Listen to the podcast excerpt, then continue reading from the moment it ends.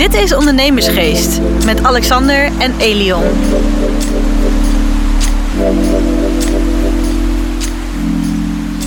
Hey, welkom in Utrecht. Ja, dankjewel. We, eh, we zitten hier weer mooi. En in wie is. Alexander? Staat hij aan? hij, hij loopt al. Hij loopt al. Oké. Dit is Wie is Alexander. Alexander? Oh, doe het zo al opnieuw. Hey, ik ben Alexander. Ik ben... eh, ik zal even dichterbij. Ja, ik zie wel. Oh, oké.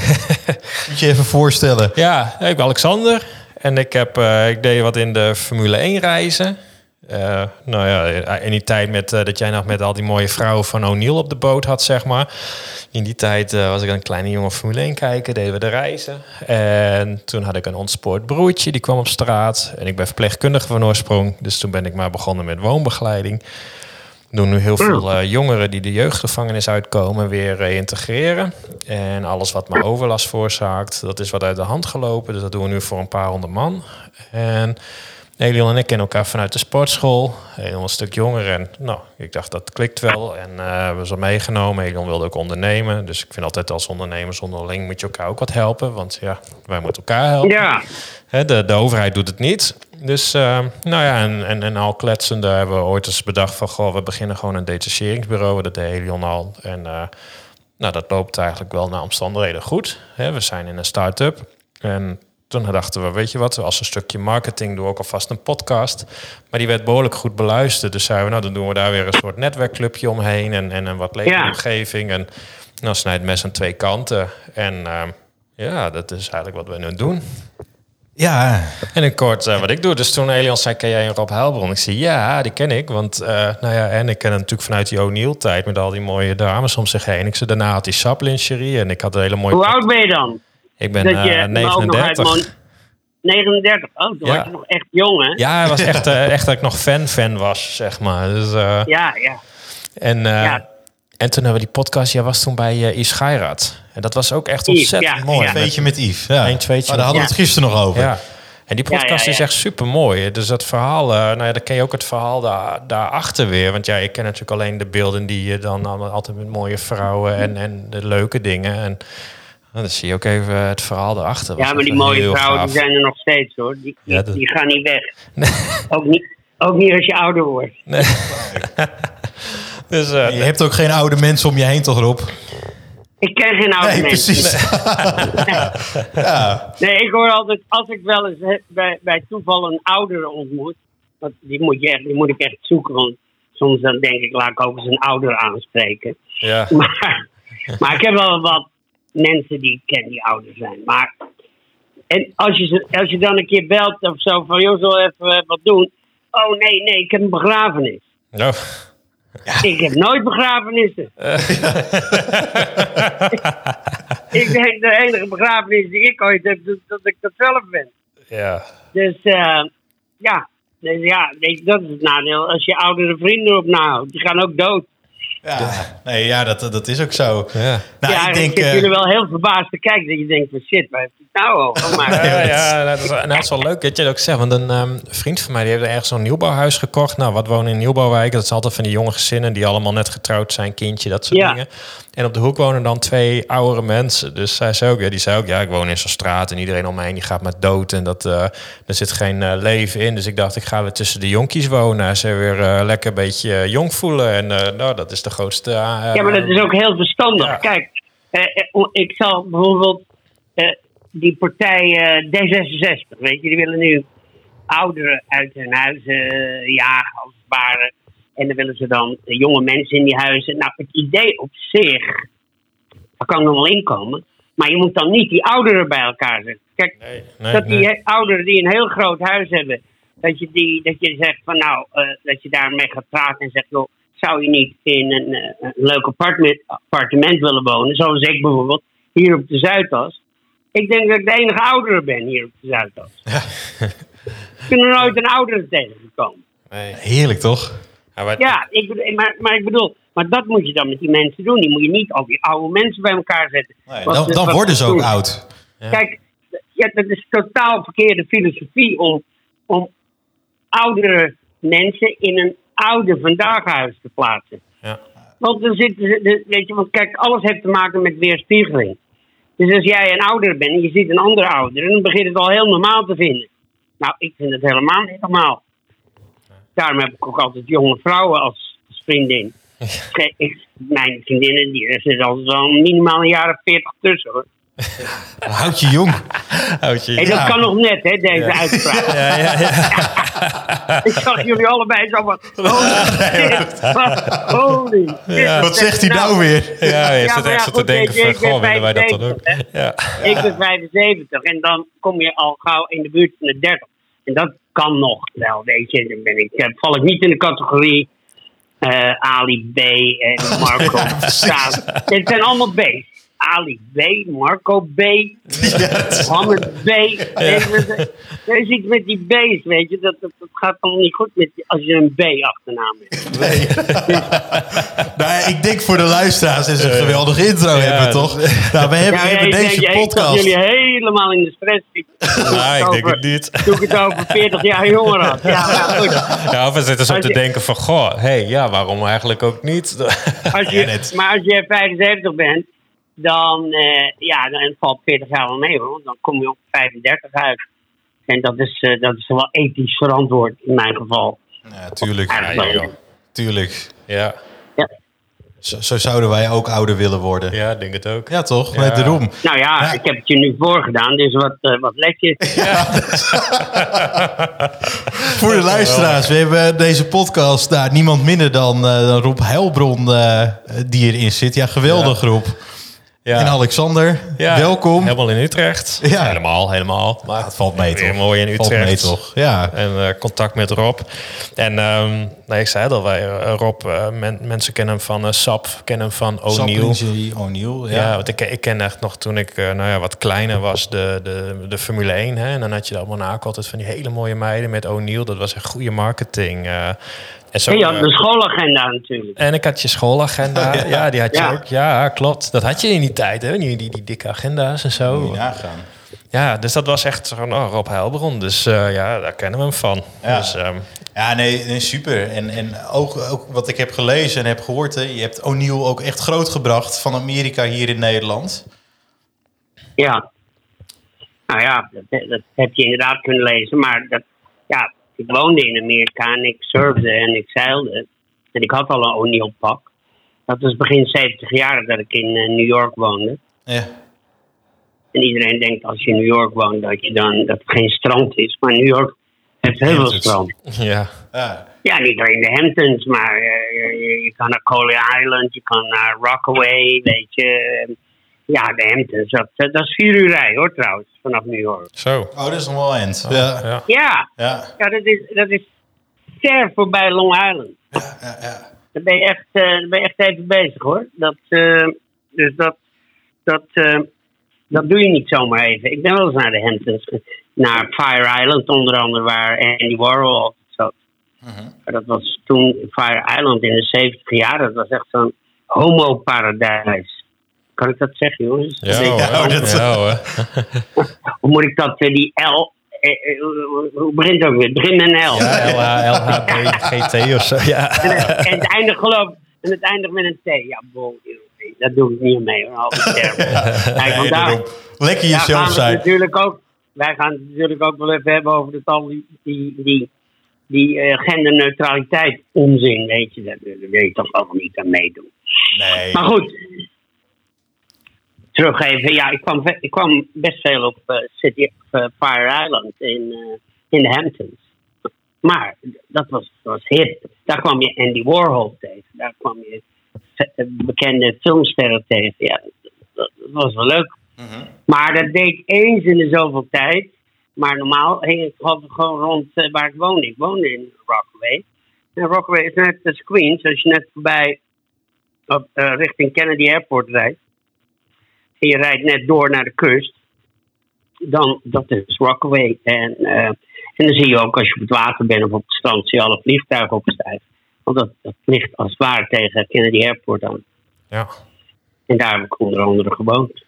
Gaaf zeg. En, en als, we, als we helemaal teruggaan in de, in de tijd, Rob. Hoe, hoe was Rob als, als klein jongetje uit Beverwijk? Ehm, ik was altijd uh, halen het kattenkwaad uit. Ja. Ja.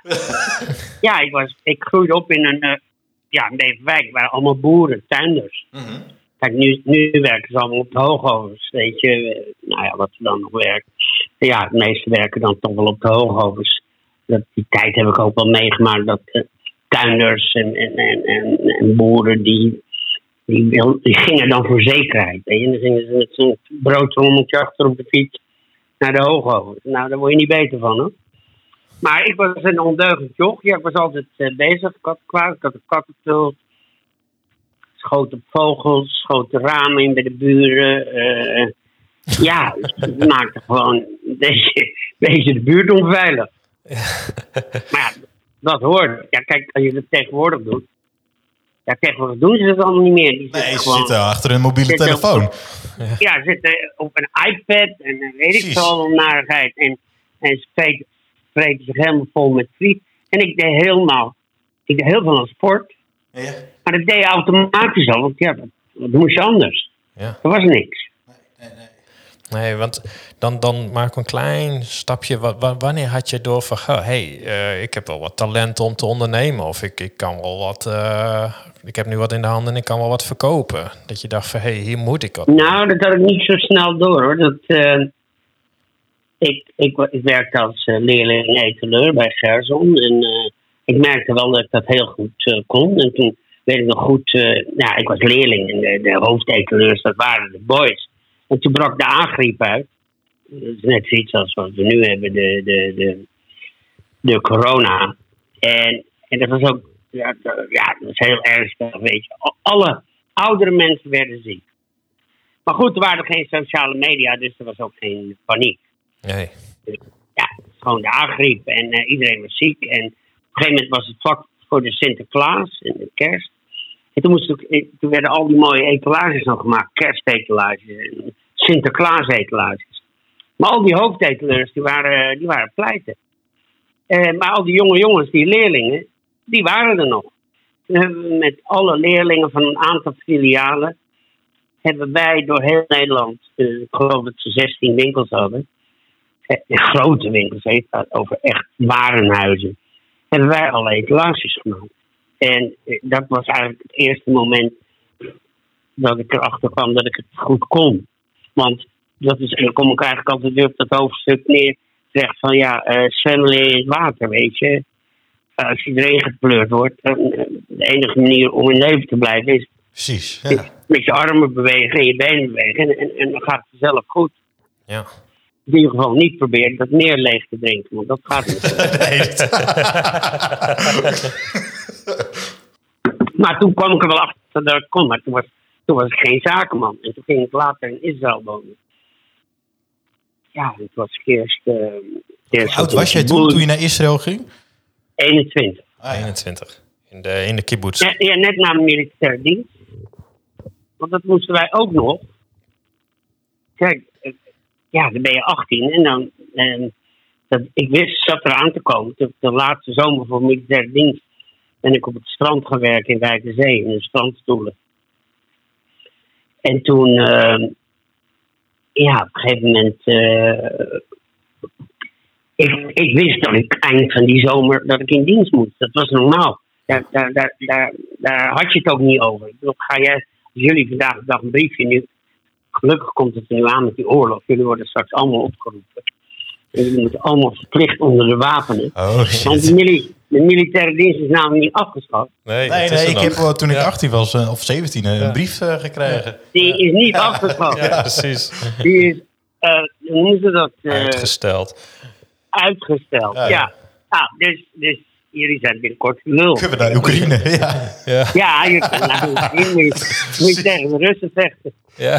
Maar, eh, maar goed, die, de- ik, ik moest er wel in en ik deed dat. Nou ja, in het begin vond ik het nog wel leuk ook. Weet je, veel sport en al naar. maar op een gegeven moment vervel je helemaal de kleren hoor. Dus eh, het is ook nou niet. eh, kijk, eh, anderhalf jaar was gewoon belachelijk. Wat je in militaire dienst leert, zeg maar, om, te om soldaat te leren zijn, met wapens om te leren gaan. Ja, dat, dat leer je gewoon een half jaar, weet je. Dat is helemaal niet moeilijk. Maar dat deden ze. Waarom ging je zo lang in dienst? Omdat ze al die legers in Duitsland hielden ze in stand door heel veel dienstplichtigen te hebben.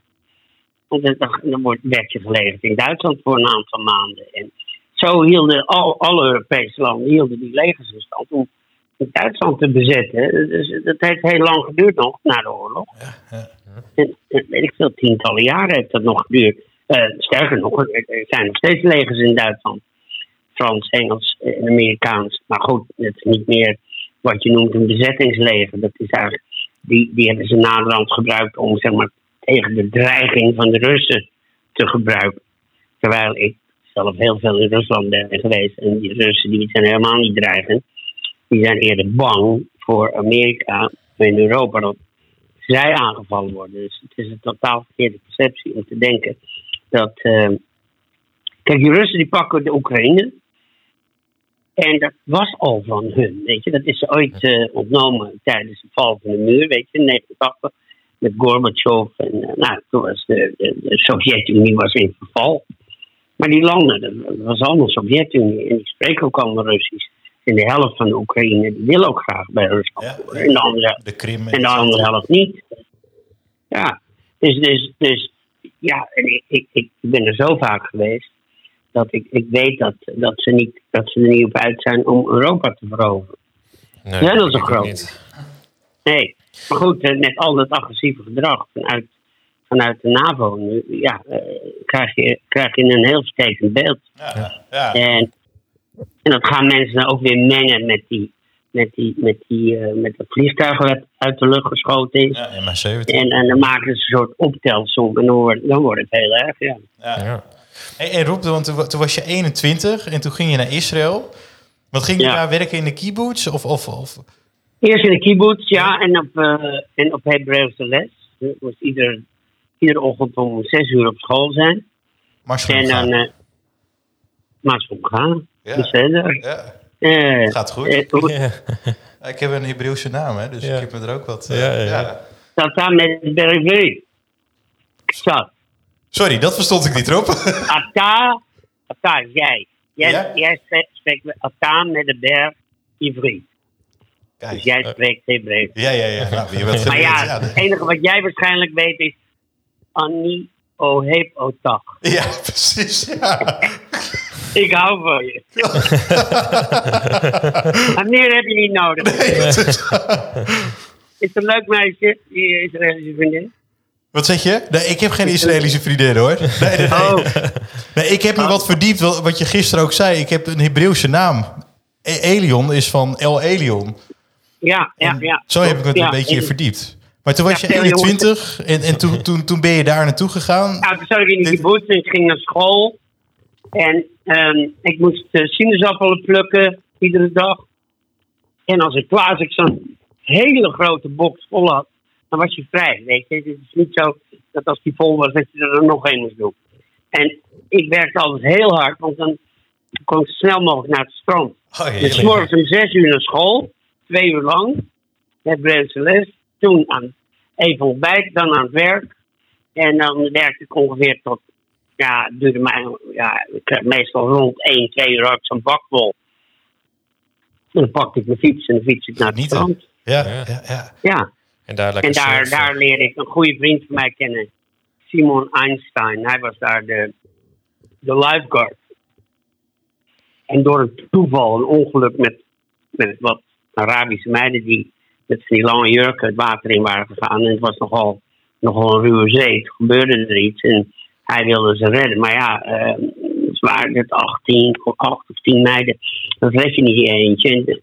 En, en toen ben ik erin. Toen heb ik hem geholpen eh, om die meiden eruit te halen. Ik had ervaring, want ik was lid van de Wijk aan Zeeër Reddingbrigade. ja. Ja. En, eh, dus, en dat lukte. En toen, ja, een of andere meneer zag dat. En dat was een Nederlander. Die hoorde mij een aantal keer uh, godverdomme zeggen. En die kwam naar me toe en ze zegt, ja, u bent Nederlander.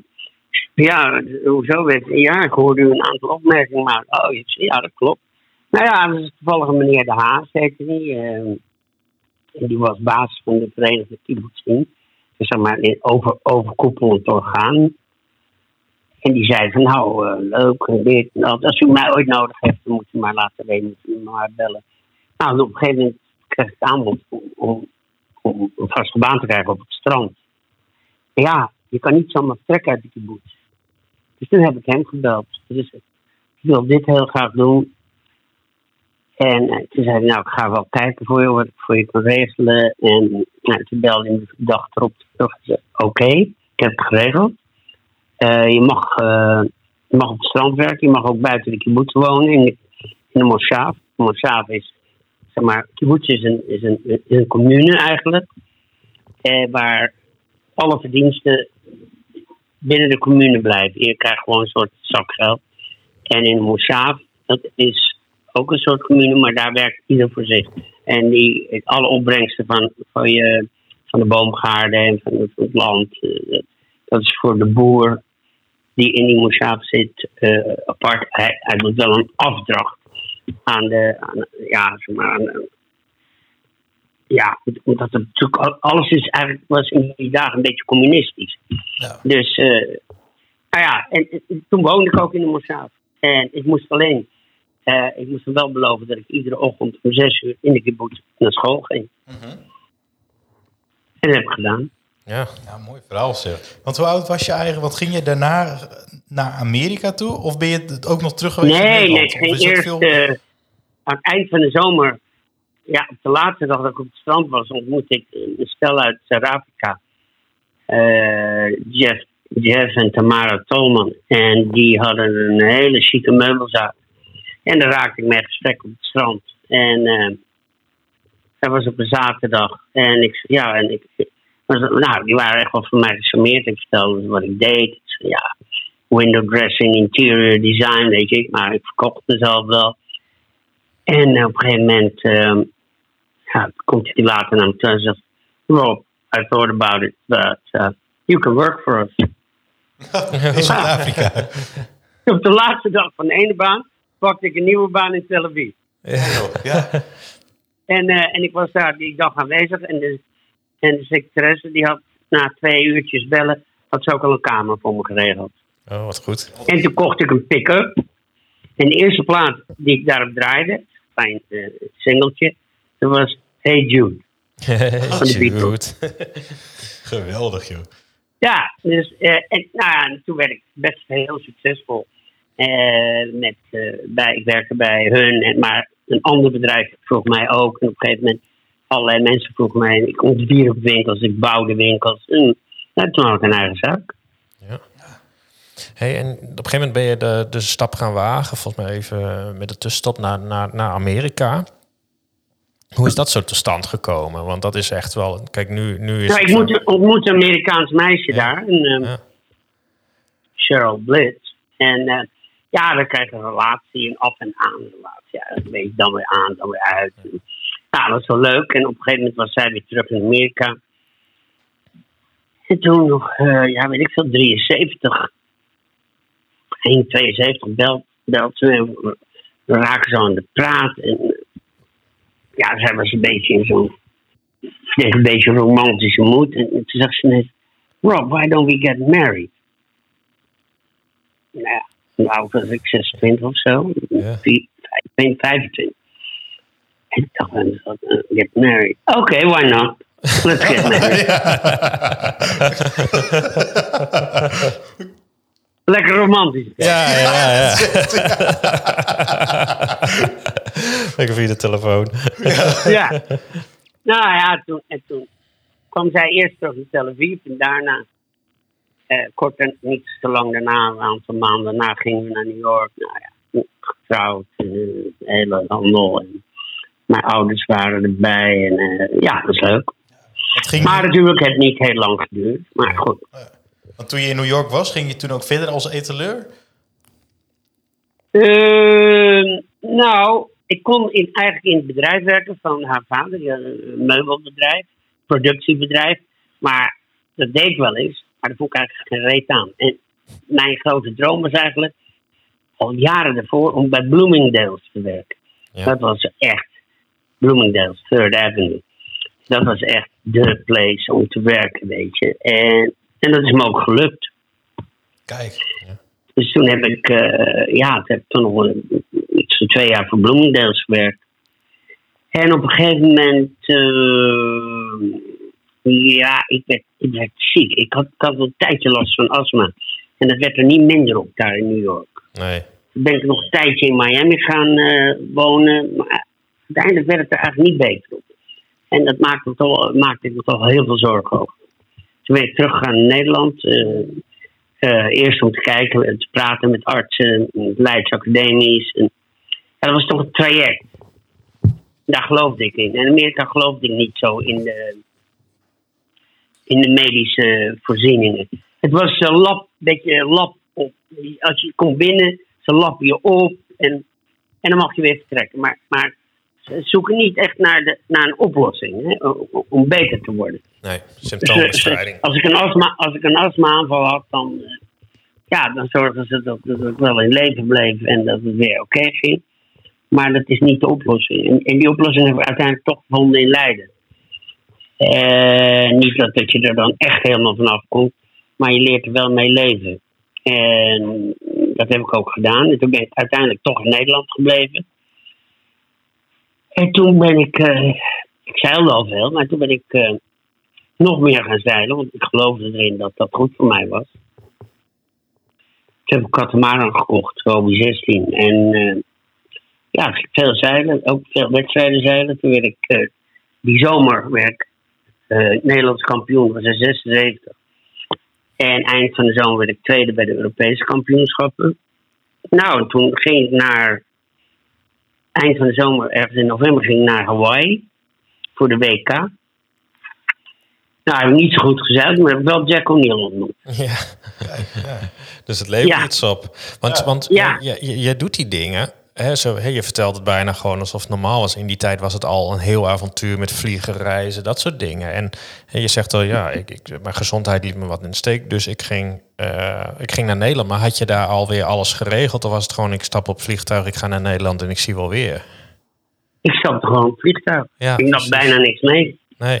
En, en wist je En, toen al eh, van, joh, dat komt wel goed? Of maakte je je zorgen? Hoe, Ja, ik, ik ben nooit. eh, Kijk, ik, ik, ik verbaas me altijd. Ik zie dat dan wel eens in die programma's van Robert ten Brink. Weet je, van die mensen die dan ooit naar Australië of Zuid-Afrika of Canada geëmigreerd zijn. En die mensen hebben dan, ik noem maar 30 jaar iemand familieleden niet gezien. nee. Ja, dan heb je toch niet heel goed geregeld voor jezelf. Jezus, als je in die tijd eh, niet, niet een beetje wat verdiend had om af en toe zo'n ticketje te kopen en weer even terug te vliegen. Weet je, die mensen, en die blijven dan allemaal zo Hollands, weet je. In, in, in, die enclaves heb je dan in Australië, waar veel Hollanders wonen. Ja. Canada in Dito. En dat blijven er, worden nooit echt Canadezen. En, en, maar ze, ze- het lijkt wel of ze te zuinig zijn om af en toe even terug te vliegen naar Nederland. Want daar word je ook wel weer wijzer van. Ik, ik heb het altijd gedaan. Ja. Zowel in Israël als in Amerika. Ik, ik, ging regelmatig terug. Ja. Maar goed, moet je ook wel kunnen betalen. En bij die mensen die ik dan altijd zie, bij die Robert en Brink, die zijn zo gelukkig dat hij dat voor hun betaalt om dat ze hun familie weer kunnen zien. Ja, ja. Dan denk je, godverdomme, 40 jaar daar in het Australië of Canada gezeten. Dan kan je nog niet eens een ticketje kopen. Ja. Ja, dat heb ik niet goed gedaan hoor. Nee. nee. maar is, is dat Nee, maar ja, ik bedoel, maar het zijn allemaal lieve, eenvoudige mensen die Ja. ook heel dankbaar zijn. Maar ja, dan denk ik, ja, maar wacht even. Je moet toch wel wat verdiend hebben in die, in die tijd dat je daar woont. En, en- en ja, dat, dat, soort type immigranten, weet je, emigranten. Die, ja, zo iemand ben ik nooit geweest. Maar ik kan me nog wel herinneren dat ik er ooit over nadacht toen ik nog in Nederland was. Toen ben ik ook eens een keer op zo'n informatieavond geweest. Want ja, de overheid vertelde ons allemaal dat Nederland vol zat. En je kreeg, Toen al. ja, je kreeg, we hadden toen al 9 miljoen mensen, moet je nagaan, Ja. hoeveel. En nu hebben we 19 miljoen. Maar die, en dan, en dan krijg je een soort exitpremie. Als je naar emigreerde, dan betaalde de Nederlandse overheid dat. Zo. En dan hadden ze ook nog een deal met de Canadese overheid en de Australische overheid. Want die hadden mensen nodig. Eh, mensen in een bepaald vak, boeren, timmerlui. Dan kreeg je ook nog eens geld van, van die overheden. oh, Dat je daar kwam. Goedkoop huis, dit, dat, was. Ja, zo werden heel veel Nederlanders zijn in de 50, 60 jaren gaan emigreren. Ja, zo. Maar is dat, ook- is dat ook een, een typeert jou dat als, ook als, als ondernemer later? Dat jij gewoon zegt, joh, op het moment dat ik iets zie of ik doe, dan doe ik het gewoon. En dan ga ik niet eh, te veel wikken en wegen. Maar op een gegeven moment gewoon, hup, kop ervoor. Ja, en beuken, om het Ja. zo even te zeggen. Ja, je doet het. Ja, ja, ik vind wel dat je het gewoon moet doen. Ja, Maar die, die mentaliteit heb je tegenwoordig wel meer, heb ik de indruk. Maar dat komt ook, eh, jonge mensen nu, ja, de wereld is transparant. Kijk, wij hadden, er was geen enkele vorm van communicatie. Nee. Als je met iemand wilde communiceren, dan ging je niet telefoneren. Dat is onbetaalbaar. Dan stuurde je een brief. Nou, die brief duurde twee weken om daar te komen. Voordat je eens een keer een antwoord kreeg, duurde het ook weer twee weken.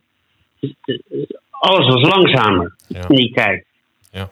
En, ehm, maar ja, dat is ook normaal. Kijk, je wist, je wist niet beter. Oh, die kut-Syrië weer. Oh, pas op.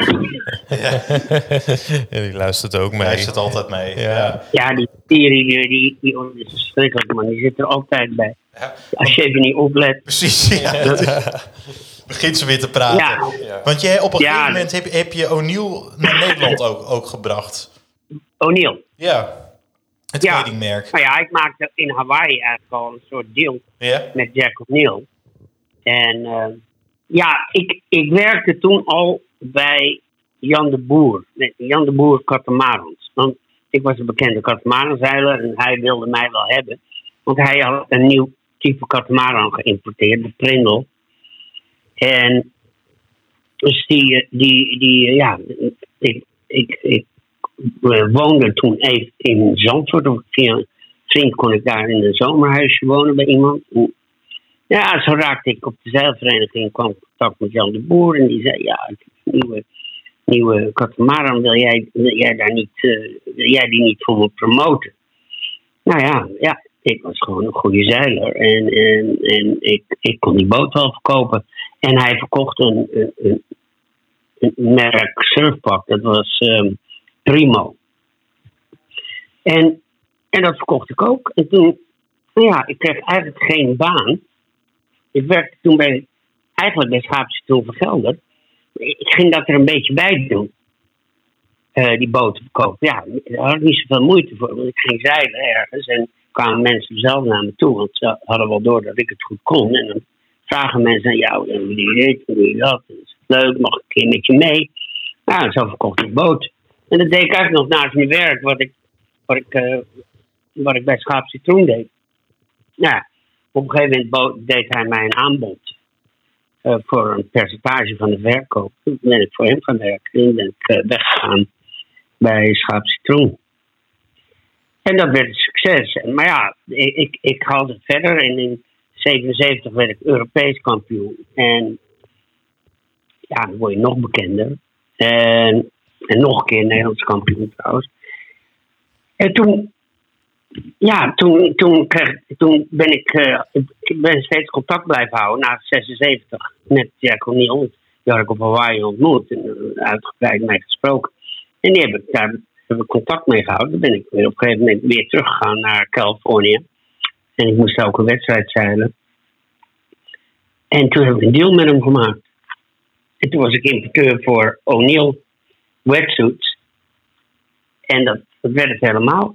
Ja, het echte O'Neill is eigenlijk meer ontstaan door kleding. Ik maakte bij toeval wat t-shirtjes om reclame te maken. Ja, want dat, dat is een heel mooi verhaal. Met een heel groot O'Neill zo eh, voorop, weet je wel. En, eh, en daar gaf ik wat voor weg in de kroeg. En, en nou, dat werd een hit. Voordat ik het wist gingen er duizenden over de toonbank. Ja, want iedereen wilde ineens zo'n t-shirt met groot gedrukt O'Neill erop. Die jij eigenlijk gewoon Ja. weggaf. En dat werd ineens Ja. een eh, een verkoophit. Ja, ook, ook sweatshirts. Ja, ook. Ja.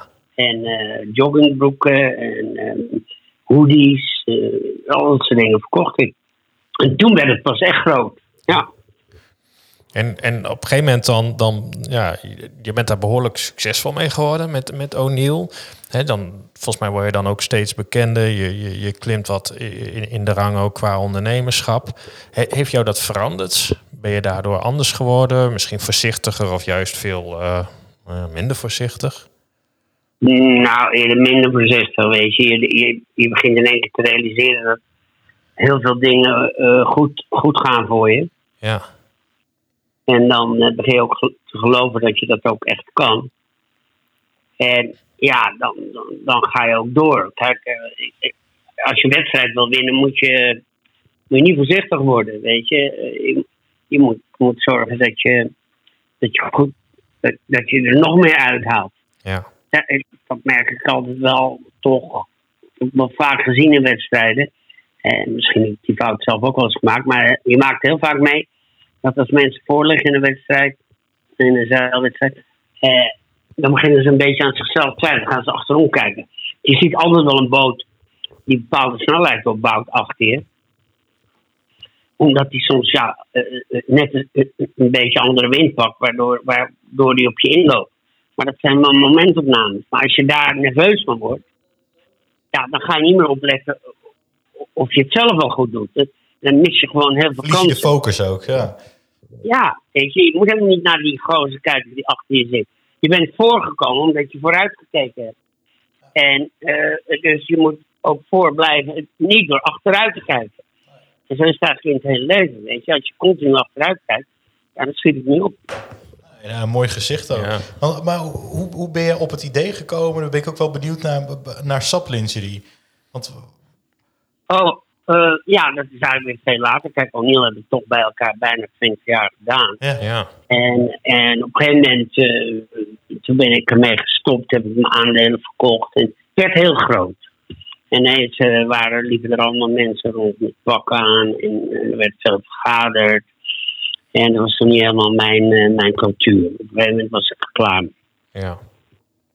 Dus heb ik tijd niks gedaan. Ik had door de jaren heen wel wat vastgoed eh, gekocht. En ik kon daar ook makkelijk van leven. En, en toen, ehm, en ik had nog eh, samen met partner een winkel in Scheveningen. Aan de haven, eh, een surfwinkel. Nou, en geleidelijk aan, ja, ben je steeds met allerlei dingen bezig. En ineens kom ik via via kom ik iemand tegen die in de lingeriebusiness zit. En dat vond ik eigenlijk altijd wel spannend. Kijk, lingerie, een mooie vrouw, ja, dat, eh, dat, dat is gewoon spannend. Ja. En eh dat was voor mij al reden genoeg om, eh, om dat te gaan doen. Ik dacht, nou, als ik dan... Ja, je denkt toch lingerie, mooie vrouwen. En, en als je er ook nog wat aan verdient, dus, dan heb je helemaal... het is allemaal dubbelop. Eh, best. Ja. Ja, maar ja, dat, dat mag je natuurlijk nu helemaal niet zeggen. Dat uh, lingerie, mooie vrouwen, dat je, dat je het daarom doet. Nou, kan je wel vertellen dat ik het gewoon om deed, hoor. En, en nog steeds. Ja. Dus dat is ook een enorm succes geworden. ja, dat is ook een enorm. En toen, toen was alweer tien jaar na O'Neill, hè? Ja, ja. En toen, eh, ja, toen ik eraan begon, dacht ik ook, jezus, zou, ik- zou ik het nog wel kunnen eigenlijk? En eh, ja, het, het was wel grappig zo. Een keer op de zaak, dus een van die meiden, ik, ik kon nog maar net eigenlijk een beetje met, met, met computer omgaan, een beetje internet, eh, een beetje e-mailen. En toen zei een van die meiden, weet ik nog goed, eh, die zegt, eh, hey, maar je moet, je moet banners gaan doen. Banners. Ja. Zij bedoelde je bannetjes, weet je, in beeld ja. Ja.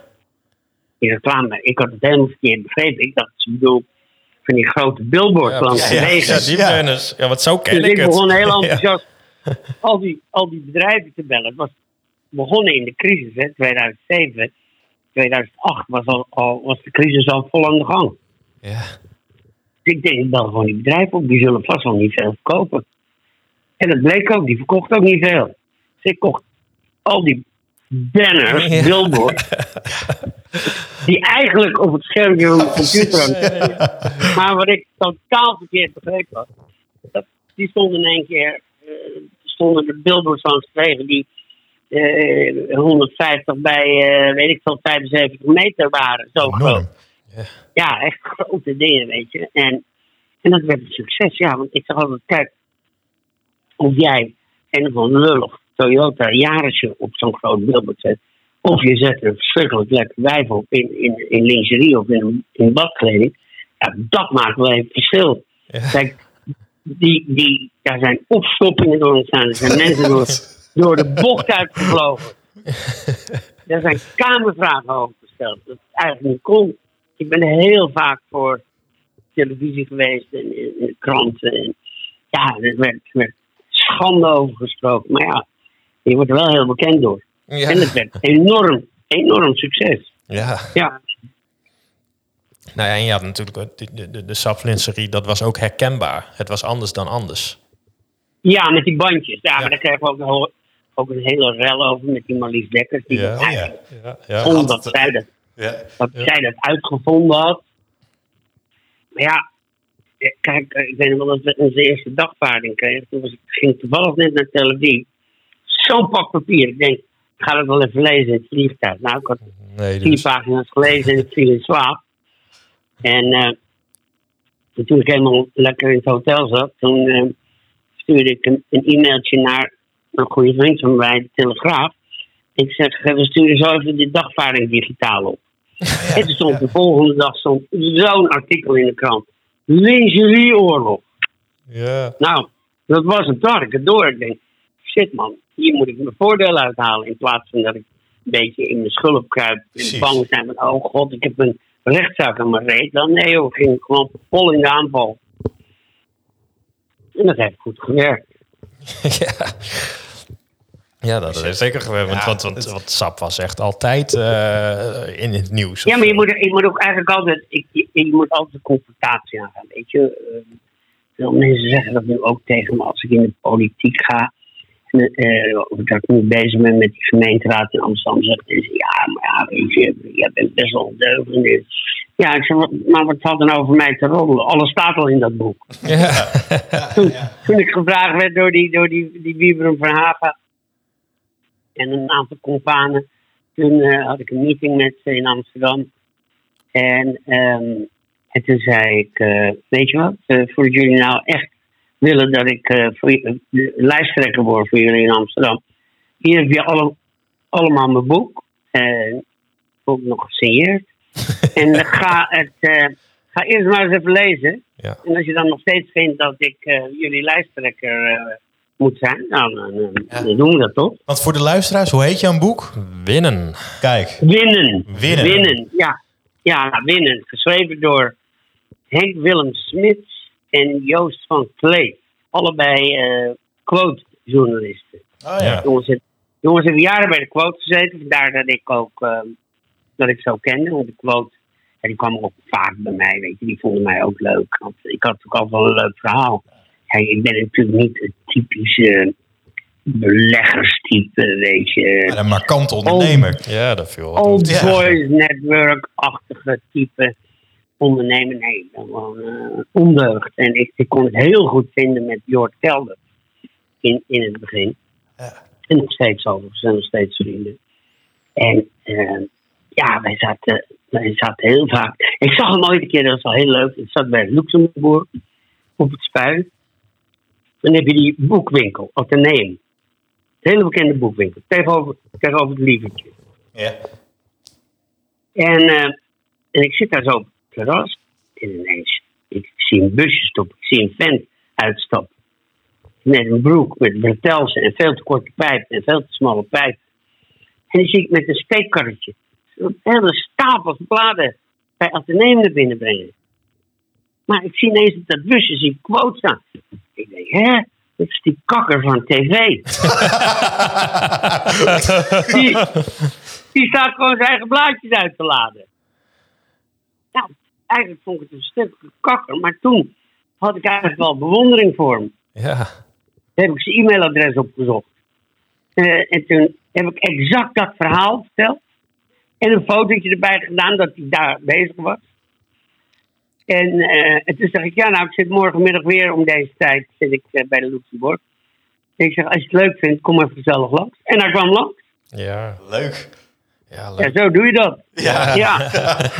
En nu heeft hij het, het voorwoord eh, van mijn boek geschreven. want op een gegeven moment, SAP is ook, eh, daar ben je uitgestapt.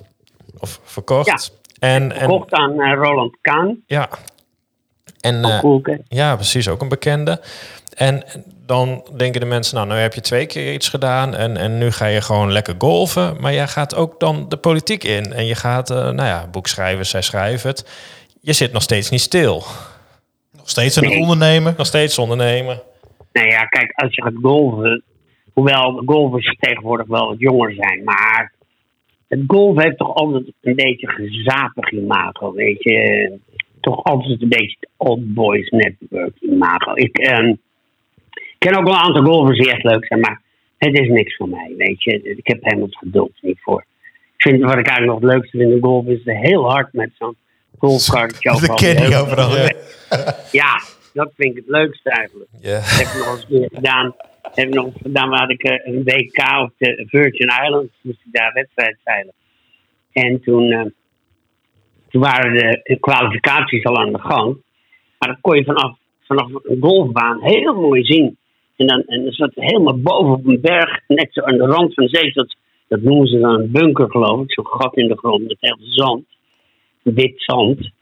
En, en, en toen gingen we daar kijken. En hadden we zo'n golfkarretje neer. En zaten we te kijken. En eens hoorde ik, poch!